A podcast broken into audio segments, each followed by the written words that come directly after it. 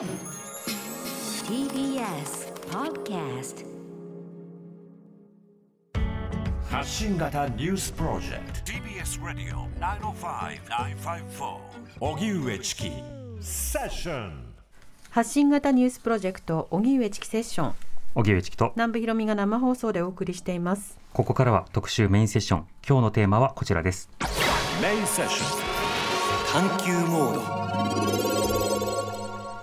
ロシア軍がウクライナ東部へ攻勢。ラブロフ外相は新たな段階と主張。ウクライナへの侵攻で今後懸念されることとは何か。ロシア軍がウクライナ東部への攻勢を強め中でも要衝の都市マリウポリではロシア国防省が製鉄所を拠点としているウクライナの部隊に対し改めて20日午後8時以降に投降するよう呼びかけるなど重大な局面を迎えていて取り残されている市民は10万人以上いるとみられます。ウクライナ側はこれまでの投降要求には応じておらず対決姿勢を強めていてゼレンスキー大統領はマリウポリの部隊が壊滅された場合停戦交渉から離脱する構えも見せており戦闘が今以上に泥沼化することも予想されています。一方でロシア軍のウクライナ侵攻が長期化する中日本では JR 恵比寿駅が利用客からの不快だとの声を受け一時的にロシア語の案内板表示を隠す措置を取りました。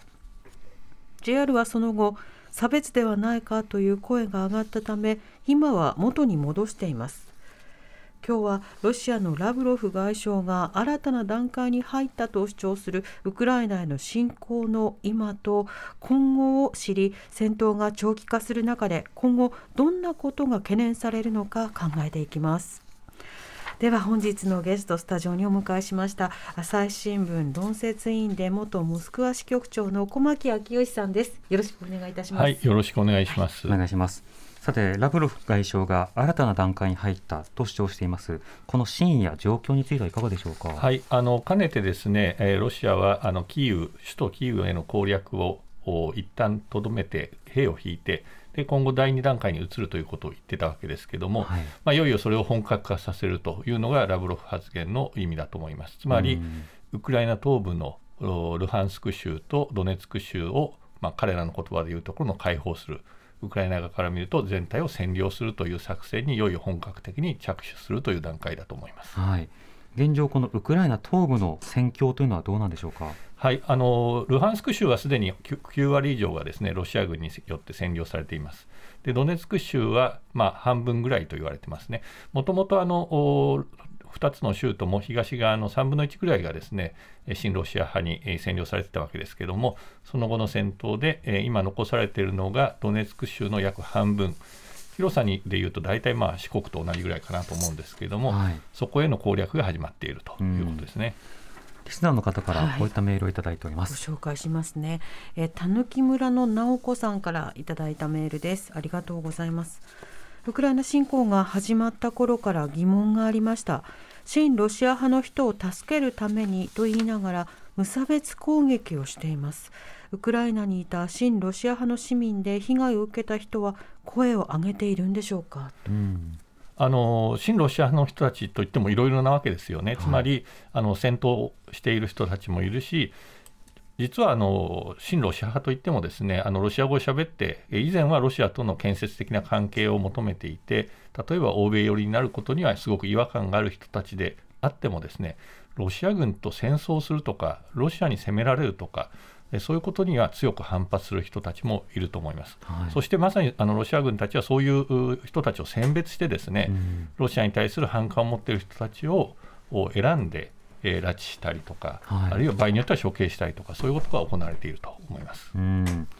そうした中でそのウクライナ東部への攻勢を強めるロシア軍ですけれども同じくその危険度が高まっているマリウポリですがこのマリウポリどうしてこれまでこのこの間ずっと長らく激戦地となっているんでしょうか？はい、あの一番重要なのはですねやはりあの戦略的に重要な都市だということですね、はい。つまりウクライナの東部とクリミア半島を結ぶうちょうど経路に当たるということ、そして工業的に重要で、えー大きな港があるということですね。ただもう一つ理由があって、2014年にですね、しあの親ロ派の武装勢力が一旦マリウポリを占拠したんですが、はい。あのウクライナ側が追い出したわけですねうん、つまり彼らにとっては非常にこう屈辱というか、えー恨みを抱いている現場なわけです、それを取り返すということに象徴的な意味合いもあると思います。うん。このマリウポリの現状についてはいかがでしょうか？あの一番心配されるのはあの地下あの製鉄所の地下にえー退避している、まあ、1000人とも言われている人たちがいるわけですよね。はい。えこれに対してまあ最後通告をお出してですね早くう逃げないと全面的にこうお攻撃をするぞということを言っている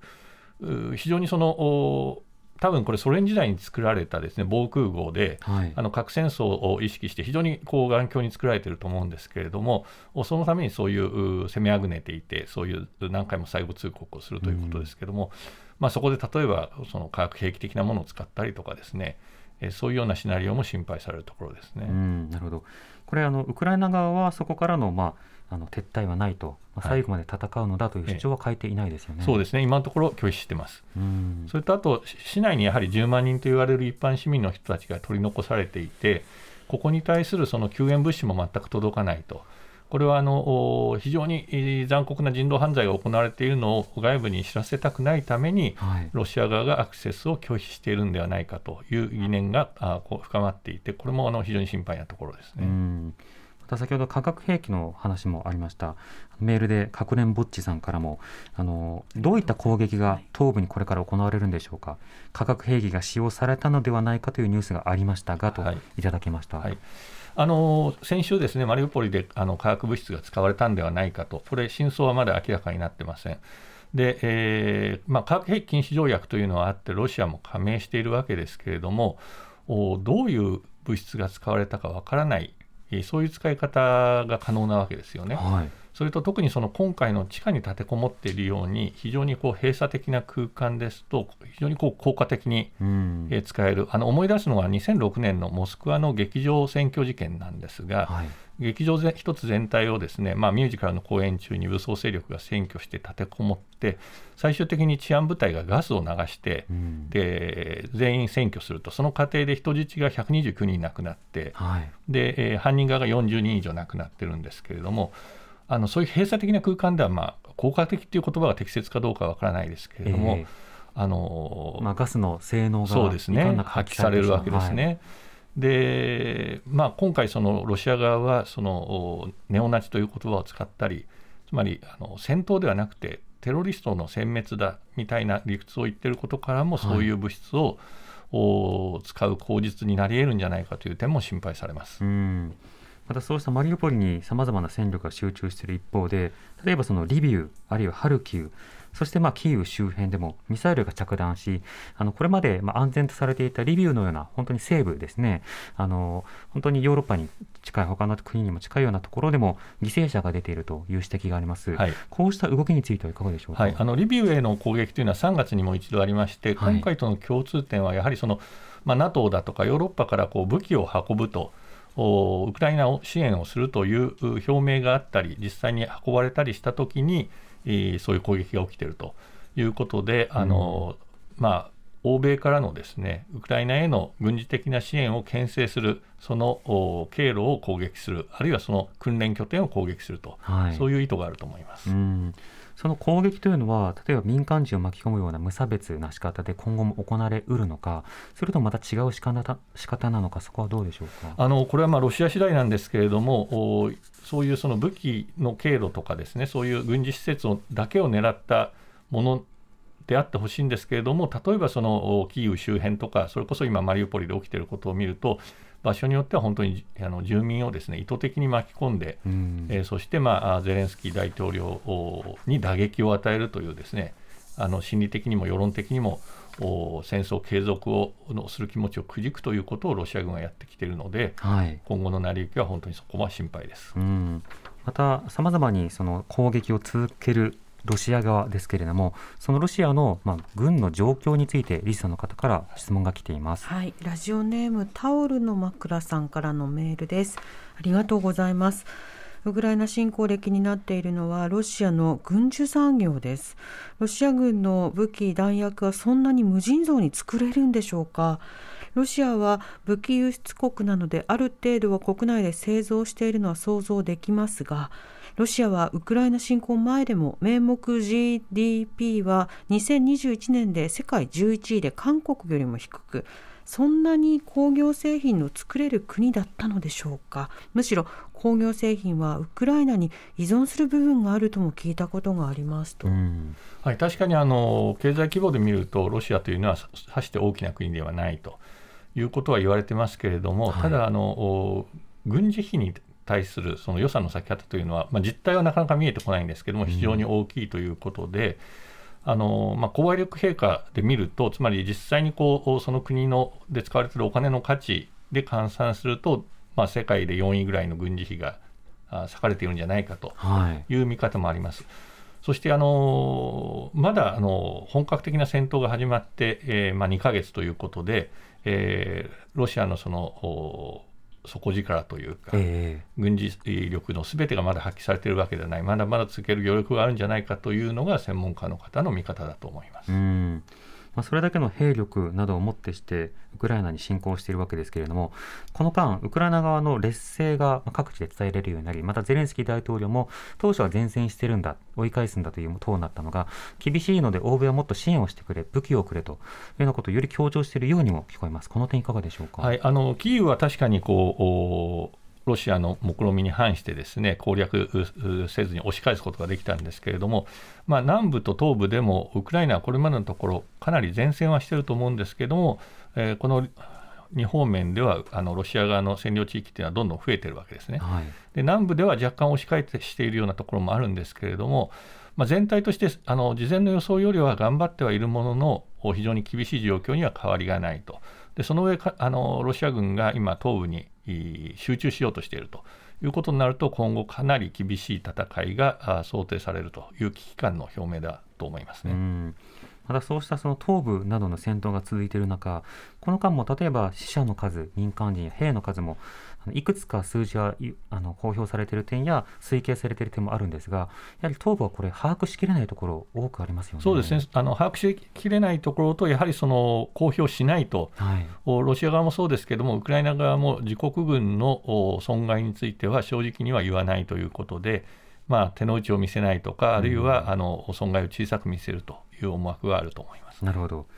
まそうした中で各国政府がウクライナに対する支援を表明したり、ある国際非難をま高めていたりするような状況がある一方で、日本では日本で、ま難民の受け入れなどいろんな課題があるんですが、その中の一つ、ロシア語表示の撤去の騒動というのも起きました。こうした問題というのは JR、まあ、差別につながりうるというような指摘を受けて、あの撤去というかあの隠すこと自体を取りやめにしましたけれども改めて小牧さんこの点いかがでしょうあの非常に心配してますよね。あの僕ももうロシア語をずっと勉強してあのロシアと付き合いをして、えー、まあ、20年以上続けてきてですねあのロシアの文化とか歴史とか非常にこう尊敬すべきものがいっぱいある豊かな国でもあるし、うん、そういうものを背負っている国民でもあるわけでもちろん今プーチン大統領がやってることは全く許されないしそこに対しては断固ノーをしなきゃいけノーを突きつけなきゃいけないしウクライナの支援も必要ですけれどもそのそういう個人であるとか歴史であるとか文化であるとか言語を排除するということはやっぱり間違ってると思いますね。この点についてもう一方お話を伺いました、はい、えー、ロシア語教育や日露関係を研究する岩手県立大学特命教授の黒岩由紀子さんにスケジュールの都合で事前にお話を伺いました。その模様をお聞きください黒岩さんこんにちは。はいこんにちは。よろしくお願いします。はいよろしくお願いします。お願いいたします。さてまず、今回ロシア軍によるウクライナ侵略というものが続いています。この戦争については、黒岩さんどうお感じになっていますか？まさかプーチン大統領がこんなことをするっていうのはまあ揉めてはいたけれども、うん、こうやってあのキーウまで、首都まであの攻め込んでいくとか、そういうことは全く予想してなかったので、はい、あの愕然としています、そしてこれすぐ終わると思ったらもうこんなに長く続くことも全く予想していなかったので、うん、毎日毎日あの情報を受け取りながらなんというふうにどういうふうに理解していいのか私もそのロシアはずっとある程度知ってるつもりだったんですけども、はい、これに関してはまあ、今、コメントのしようがないというか、うん。ちょっとあまりのことに、あの何と言っていいかわからないような気持ちですね。はいで早くとにかくあの停戦してもらわないことにはいけないと、えーそれ以外には、それからの話ですからね、うんそれはあのこれを中止しないことにはどうにもならないと。そうした中あのこのロシアの政府が起こした戦争に対して、まあ、経済制裁を課すほかいろいろなそのロシア文化イベントなども日本でえキャンセルの動きも相次ぎました。でええさらにロシア語の表示が一時的に隠されるなどですね公共交通機関での差別につながる動きというのも注目されてしまっています。ええこういった動きについては黒岩さんどう見てますか？はいえー、とこれはですねもうほとんどあの風評被害というか、あのロシアと名の付くものは徹底的にすべてあの悪だと決めつけるっていう、そういうあの風潮がありますよね。はい。で、えーこのあの侵略制度をやっているのは、プーチン政権であって、その全国民がそれを支持しているとかね、ロシアの。うそれから、あのーそういうものではないはずなんですけども、メディアの報道のされ方も、あのプーチン大統領が、プーチン政権が、あるいはロシア軍がというべきところの主語が、みんなロシアが、ロシアがと、なんかすべてロシアが悪で、全部ロシア人はみんなこういうふうに侵略しがってるんだっていう、なんかそういうあの雰囲気というか、そういう感じが醸し出されていて、それですべてロシアの名の付くものっていうのは徹底的に叩けという、であの恵比寿のあの表示に至っては、全くあのお門違いというか、はあれはあの、まあ、ロシア人のために作ったんでしょうけども、あのあれはあのロシア文字というか、キリル文字と呼ばれるもので。あのウクライナもキリル文字を使ってるんですね。はい、だからあの文字を見たら、あのウクライナ人も読めるんですが、あと他にも、まあ、ベラルーシもそうだし、ブルガリアだとか、あのキルギスだとか、モンゴルもそうですよね。はい。だから文字に八つ当たりするっていうのは全く違うし、うんあのロシア語を使ってる人はみんなあのウクライナを侵略したがってるってそういうわけでもないし、ええでそういうところがあのロシア料理もダメ、ロシア文学もダメ、えー何もかもロシアあ、そのうちロシア研究者もなんでそんな研究してんだ、ロシアに留学することもダメ、そういうふうになっていったら、一体どうなるんだろうと。でそこを何かあの勘違いしてしないでほしいと、その今、プーチン政権を批判する、はい。えープーチンがやっていること、そのロシアが国家としてやっていることはあの経済制裁をするなり、抗議することは正しいことですけども、それをごくあのそのそういう正義感とか、まあ、みんな焦燥を感じると思うんですね、どうして自分は何をしたらいいんだろうと、はい。なんかそういうものを身近なあのロシア人とか、なんかあそのロシアの表示だとか、そういうものに八つ当たりするのはま間違えていると思いますね。うんなるほど。またそれが差別やまた攻撃を助長することにつながるのであの戦争を批判しているようでありながら戦争につながるような分断を生むことにもなるわけですよね。そうですね、本当にあのまさにその通りで、えーそうやっていくことが、あのますますこうロシアとウクライナっていうのは、今あの、なんか全く2つの二項対立のように捉えられてますけども、ええ。実はあのウクライナの中にもロシア人たくさん住んでるし、ロシあのロシアの中にもウクライナ人たくさんいて、うん。例えば私がロシア語を教わった先生とか、あのウクライナ出身なんですよね、はい。非常に心心を痛めている人たちいっぱいいるわけで、でそういう人たちをまた二重にあの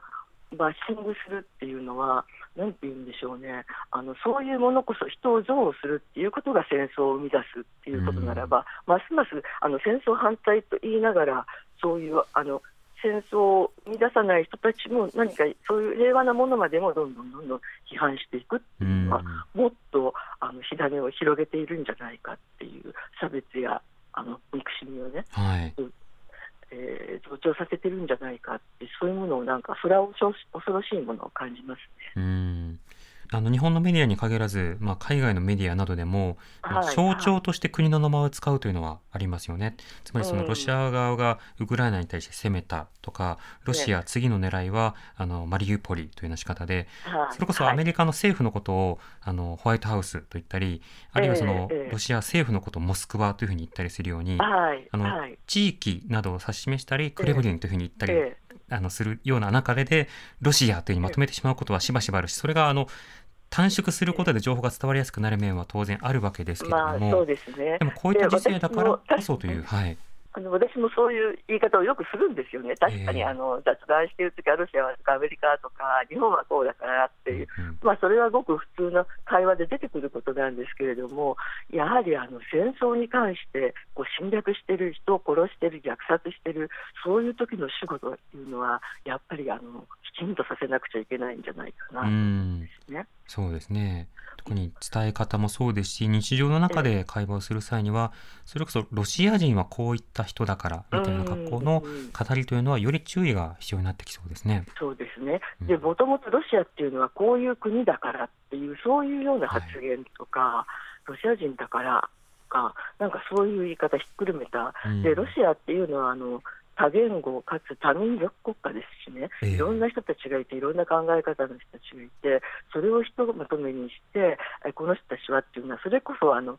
差別の根本にあるところですよね、あの多様性を認めない、みんなひとまとめにして、こういう人たちだからって、ああ、こういうことをしますよねっていう、えー、そういうあのまとめ方っていうのは怖いなと思いました。はいあの新学期になってどうですか？そのロシア語を専攻したり学ばり学びたいという学生の方の動きというのはどうなんでしょうか？はい、えー、今あの、日本ロシア文学会っていうところがありまして、はい、そこなんかのとても心配しててそのあの、ロシア語っていうだけでみんな学生が引いてしまうんじゃないかと、そんな国の言語を勉強してっていうような、うん、それであのみんな今こう、どのくらい履修者減ってないかどうかっていうことをかあのえそのロシア語を教えてる教員たちに尋ねて報告してほしいと、あとあの学生に対する嫌がらせとか、留学生が抱えているところもありますから、うん、そういう学生たちがあの被害被ってないか、そういうのも何かあったら、あのずっと、えー、報告してほしいということを言って、ま、取りまとめしてるんですけど、まあ、そのその結果っていうのは知らないんですが、えー、私が知ってる他の東北の大学では、そんなにはあの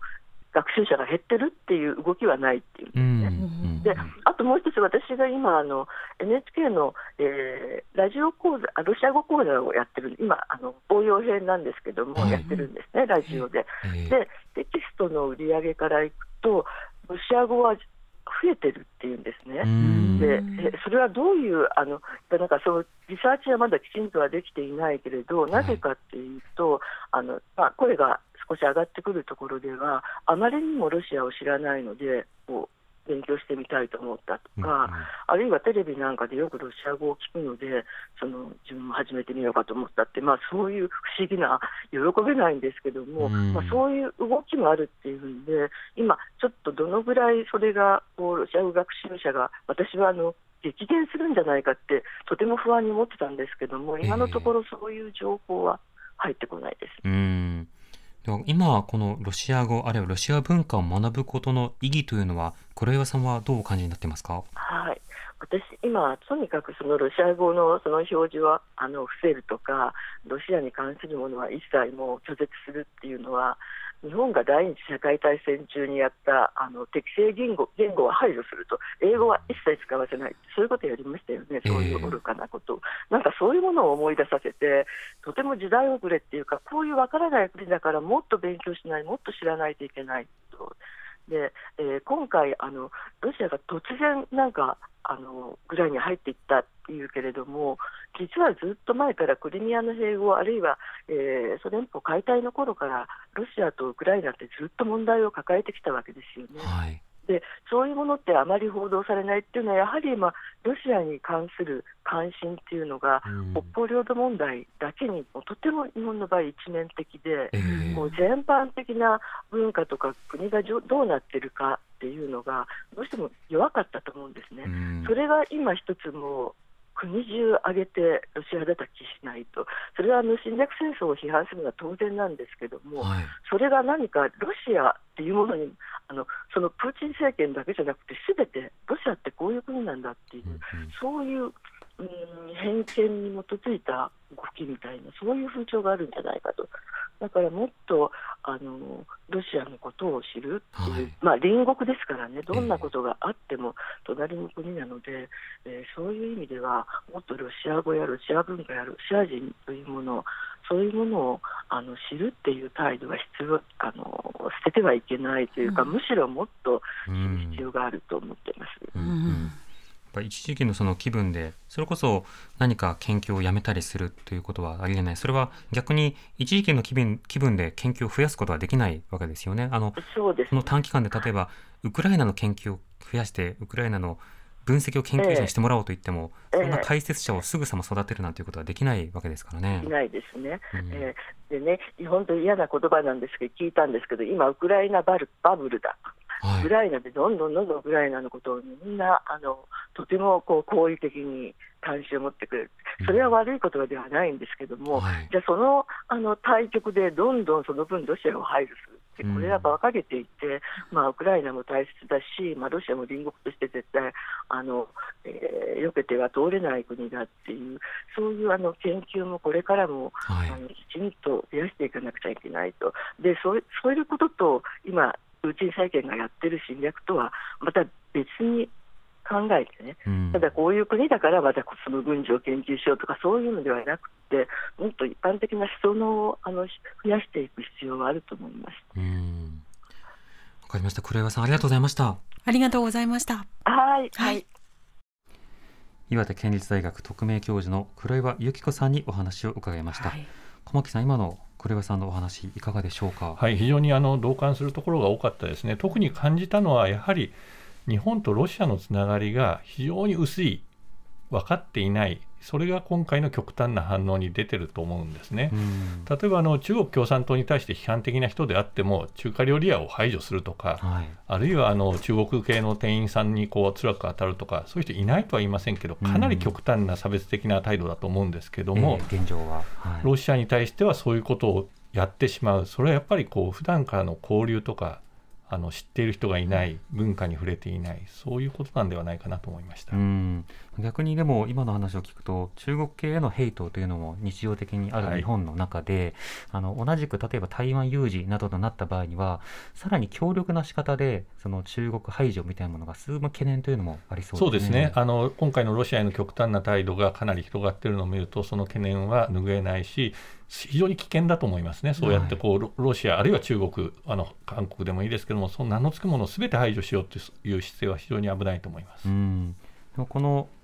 ラジオでも、ね、今週頭に、はい。やはり文化交流であるとか、うん。相互に個人でつながることが、うん。社会心理的には戦争などを抑止することに役に立つのだという話専門家の方にね、はい。あの縄田さんに伺いましたけれども、でもそうした意味ではメディアのチャンネルを、ね、複数持っておくってうん。大事ですよね。本当そう思います。うんさてあのそうした中でいろいろな情報あの本当にさまざまなところから私たち入手しているわけですけどとりわけ小牧さんやはりアメリカなどが変わらずロシアの動向などを逐次世界のメディアについて発信続けてますよね、これはどうでしょうか？これはあのやはりあのロシアを良くしようという動きですよね、つまり例えばあの先ほど話に出た生物兵器や化学兵器にしても使うかもしれないうん。という情報をロシアあの積極的に出すことによって、ロシアがやろうとすることはすべてこちらは分かっているんだと、はい。ウクライナのせいにしようとしても、ロシア軍がわざと使っているんだと、こちらは把握できるんだということを、を示すことによって抑止しようと、これは今回のあの一連の去年の暮れからですねずっとアメリカの一貫した戦略で、えーまあ、侵攻を止めることはできなかったですけれども、それなりに効果を発揮してきていると思います。うんまたあの各国と、まあ、首脳レベルで会談を繰り返しています、はい。そしてあの各国で、まあ、制裁の一致点というものを、まあ、常にキープしようという動きもしてますね、こちらはいかがでしょうか？はい。あのーやはりヨーロッパが非常にこう今回、固い態度でですね、あのーまとまったと。おクリミアあの併合の時にやっぱりドイツはまだそれでも天然ガスは輸輸入し続けるんだと、新しいパイプラインを引くとか、えそういう動きがあったわけですけれども、さすがに今回の事態を受けて、まあ、危機感が高まって、えー基本的にはエネルギー依存、まだ続くけれども、お早急になんとかしなきゃいけないとか、うんあるいはあのかなり今まで EU としては兵器をお他国に出すということはしなかったけども、ええ今回はやらなきゃいけないとか、そういう点でまとまりが出てきていると思いますね。うんその点について、これはプーチンのオウンゴールだみたいな仕方で論評する動きもありますよね。はい、まさにそうだと思いますね。あの今回のお戦争が始まるまでは、ウクライナを中立化させてもいいんじゃないかみたいな考え方が、まあ、フィンランド化という言葉が使われましたけれども、はいマクロン大統領から出たり、えーそういうまあ、ロシアに対してある程度融和的な政策があり得るんじゃないかと言われてましたけども、もうそれはもうな全くなくなった、これはまさにプーチン大統領のオウンゴールだと。そうですね。あるある種そのロシア政権などと距離を取るような動きというのが目立っている。ただ今回の戦争がまだどうなるのか。そのあたりについてもさらに5時台伺っていきたいと思います。TBS ラディオ荻上チキ。セッション TBS ラディオ905-954時刻は5時になりました荻上チキセッション今日の特集メインセッションはロシア軍がウクライナ東部へ攻勢。ラブロフ外相は新たな段階と主張。ウクライナへの侵攻で今後懸念されることとは何かというテーマでスタジオに朝日新聞論説委員で元モスクワ支局長の小牧昭義さんをお迎えしてお話を伺っています。小牧さん引き続きよろしくお願いいたします、はい、よろしくお願いします。お願いしますさて今あのマリウポリで集中的な攻勢をロシアは行っているわけですけれどもここに加えてさらに東部であのロシア側が優位となった次にはやはりキーウあるいはその他の地域に手を伸ばしていくのか、その点どうでしょうか、はい、あの僕はプーチン大統領はまだ諦めていないと思います、はい、あの東部をのロシア系の住民を保護するのが目的だと言いつつ、最初からキーウを攻めていったということからも分かるように、はい、まあ、ウクライナを全体を、まあ、彼の言葉でいうところの、まあ、親ロ的な国にする、欧米から切り離すというのが大きな狙いですから。もちろんその兵力とかそういうものに余力があればですが、はい、あの東側の2州だけで満足するとはとてもとても思えないです、ね、あのそうしたものが続く限りやはりよりロシアに対する制裁も厳しいものになっていきますし、はい、まあ、ロシアから距離を取ってより NATO に近づいていこうという国も増えていきますよね。そうですね今フィンランドとかスウェーデンとかこれまではあの NATO には入らないでロシアとの安定した関係を目指してきた国々が今、急速に NATO に入らなければいけないと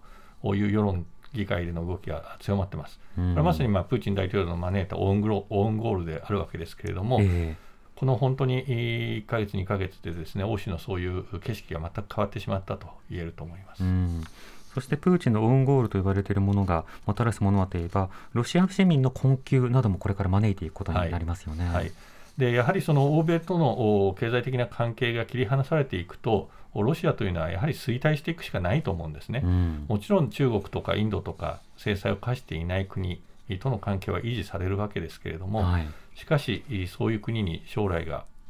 明るい将来があるとは思えない。で若い人たちがどんどん国外に出ていっている、うん、それはやはりその欧米と切り離された世界で自分たちの力を発揮できないという人たちが逃げていってしまっている、はい、そういう意味ではロシアというのはこう弱くなっていくというシナリオだと思います。うん。そのロシアの中でのプーチン政権というのは、では例えば反発を受けて何かしらの変化があり得るのか、今のところむしろプーチン支持率が高いのだというロシア側からの報道の発表ではありますが、この点い。かがでしょうか、はい、あの支持率が高まるというのはあの、数字としてはその通りなんですけれども、やはり社会の緊張が非常に高まっているわけですね。で今までこう聞いてたラジオ局が遮断されるとか、はい、あるいはあ戦争反対という当然のことを言っただけで拘束されるとかですね、うんうん、そういう緊張の中で、まあ、世論調査をしても、まあ、政権を支持するということを以外の答えは非常にしにくいという社会情勢はあると思います。ただ一方でプーチン大統領の作っている物語、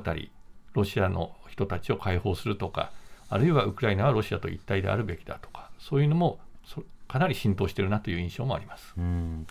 そうしますと、まあ、どれだけ状態が悪くなったとしても、まあ、これは耐える期間なのだということを、ロシアの市民の多くがあのプーチンサイドで立つ可能性というのは大いにある、ね、そうですね、まだあの大きく状況が変わるほどですねあの世論が揺れ動いているというところには残念ながら言っていないように思います。うんあのいずれにしてもこうしたようなウクライナ戦争が続いて、そしてあのポストウクライナ戦争というのはいつから指すのかというのはともかくとして、もうすでにヨーロッパ各国もはじめとして、世界は新しい秩序を作ろうと今しています、はい、こういった動きについていかがでしょうか？あのこれは本当に長期的な取り組みになると思いますよね、あのゼレンスキー大統領が何回も日本の国会でも訴えたように、ですね国連が機能していないと、それに代わるものを作らなければいけない、これ、言うのは簡単ですけれども、うん、まあ、今、国連安保理の常任理事国にロシアと中国がいると、はい、でそれがまあ戦後の国際秩序だったわけですけれども、それを支えるロシアという国がここまでこうその国連選あの憲章に書かれた理念に戻る行為をするという事態は想定されてなかったわけですよね。ですからそれに対応するといってもこれはなかなかあのまあ、ロシアももちろん抵抗するし中国も抵抗するでしょうしそういう中で実効性のある新しい秩序を作っていくというのは非常にこう時間もかかるしなかなかこうどうしていいのかわからないっていうのが皆さんの正直なところじゃないかなと思います。うんそうした中あのオーストリアのネハンマー首相プーチン大統領と会談を行っています、はい、こうした動きについていかがでしょうか？このネハンマーと首相との会談についてはですねロシア側は完全に黙殺してますね。これびっくりしたんですけれどもクレムリンの公式ページには一切載っていない、はい、なかったことになってなかったことになってる。僕はあの実際に首脳同士があったことが分かっていて、クレムリンの公式ページに載らないっていう例は過去に記憶がないです。だから本当にあの無視されたという残念な結果だったと思います。あのまあ、そうは言ってもですね合わないよりあった方がいいんですけれどもしかしネハンマーさん自身がですね、えー、最近あった印象についてプーチン大統領は戦争に勝っていると思っているとか、うんうん、彼は彼自身の世界に閉じこもっているようだという非常にこうこの先が心配になるような、えー、感想を述べられてました。それはあのマクロンの証言とも重なるところがありますよね。はい、はいマクロン大統領もあの3年前に会った時とは別人のようだったということを言ってますし、はい、やはりそのプーチン大統領、何かこう変わってしまったと、あるいはこう自分の殻に閉じこもっているんじゃないかというような見方が次々に入ってきてますね。そのプーチン大統領は経済制裁についてはまあ聞いていないというような、そうしたような姿勢を崩していません、はい、実態はどうなんでしょうか？あの聞いてないことはないと思います、非常にその大きな影響は出ていると思うんですが、もちろん彼は国内向けに、えー、制裁の影響がありますとは言えない立場ですから、はい、あのまあ、強がって、えー、鼓舞するようなことを言うというのはまあ分かるんですけれども、おしかし、まああの国民、ロシア国民全般から言っても、思ったほどではないんじゃないかと。ルーブルのレートも戻してきてますし、はい、でまあ、あのいろんなあの外資系の店が閉じているとは言っても、明日の生活に困るわけではない、生活必需品がなくなるわけではない、そしてやはりそのソ連崩壊後の困難な時代を思えば、あるいはあの8年前にも制裁を受けている、そういう混乱にも慣れているので、えー、しばらくの間は持ちこたえるというプーチンの見方は正しいと思います。ただの世界の経済市場も非常に不安定化が進み、はい、またさまざまな価格も高騰し、はい、あるいはその資源の不足なども行っていく、えー、経済にいいことなしですね。そうですね。しかしこれはあのおそういうそのある程度のこう自分たち制裁をする側にコストがかかったとしてもやはりロシアに対して、うん、え強い経済制裁をするしなければいけない局面だと。これは単にロシアだけではなしにですね、はい今後のそういう潜在的なですね国際法を破るような可能性のある国々に対してもこういうことをやると世界経済の中ではいいことはないんだという前例を示すという意味もあると思います。うんその先、例えばその国連の安保理改革など、いろんな論点は上がっているものの、なかなかどうすればいいのかというのは、まだ見えないですねそうですね、まだなかなか難しいですね。で何よりもやっぱりこう、プーチン大統領に今やっている戦争をどうやって止めさせるかと、そのためにはやはり対話のテーブルについてもらわなきゃいけないし、はい、その方策がなかなか見えてこないというのが、あのまあ辛いところですけれども、うん、おまあ、そのためにもウクライナを今支援してですね、えー、プーチン大統領に戦争を継続させてもいいことはないんだということを分から分からせなければいけないという局面ですね。えー、またロシア国内でどれだけ反プーチン的な動きというものがありうるのか、はい、国外に出ていったそうした若き留学生たちはどういった情報を取得をした上で家族と連絡を取るのかいろんな動きも注目が必要ですね。そうですねそれで、うん、あの黒岩先生の話もそうでしたけどもやはり我々も一人一人がですねそのロシアに関心を持ってまあすでに友人がいる人たちはもちろんですけれども関係を深めていく孤立させないと。これなかなか難しい、今、ロシアを孤立させようということで経済制裁やってるわけですけれども、その中で人との,、人とのつながりは持って、え発信していく、意見を伝えていくということも忘れてはいけないと思います。うん。今日は朝日新聞論説委員で元モスクワ支局長の小牧昭義さんをお迎えしてお話をお伺いしました。小牧さんありがとうございました、はい、ありがとうございます。またよろしくお願いします。よろしくお願いします。ありがとうございました。TBS ラジオ荻上チキ Session. Radio 905 954.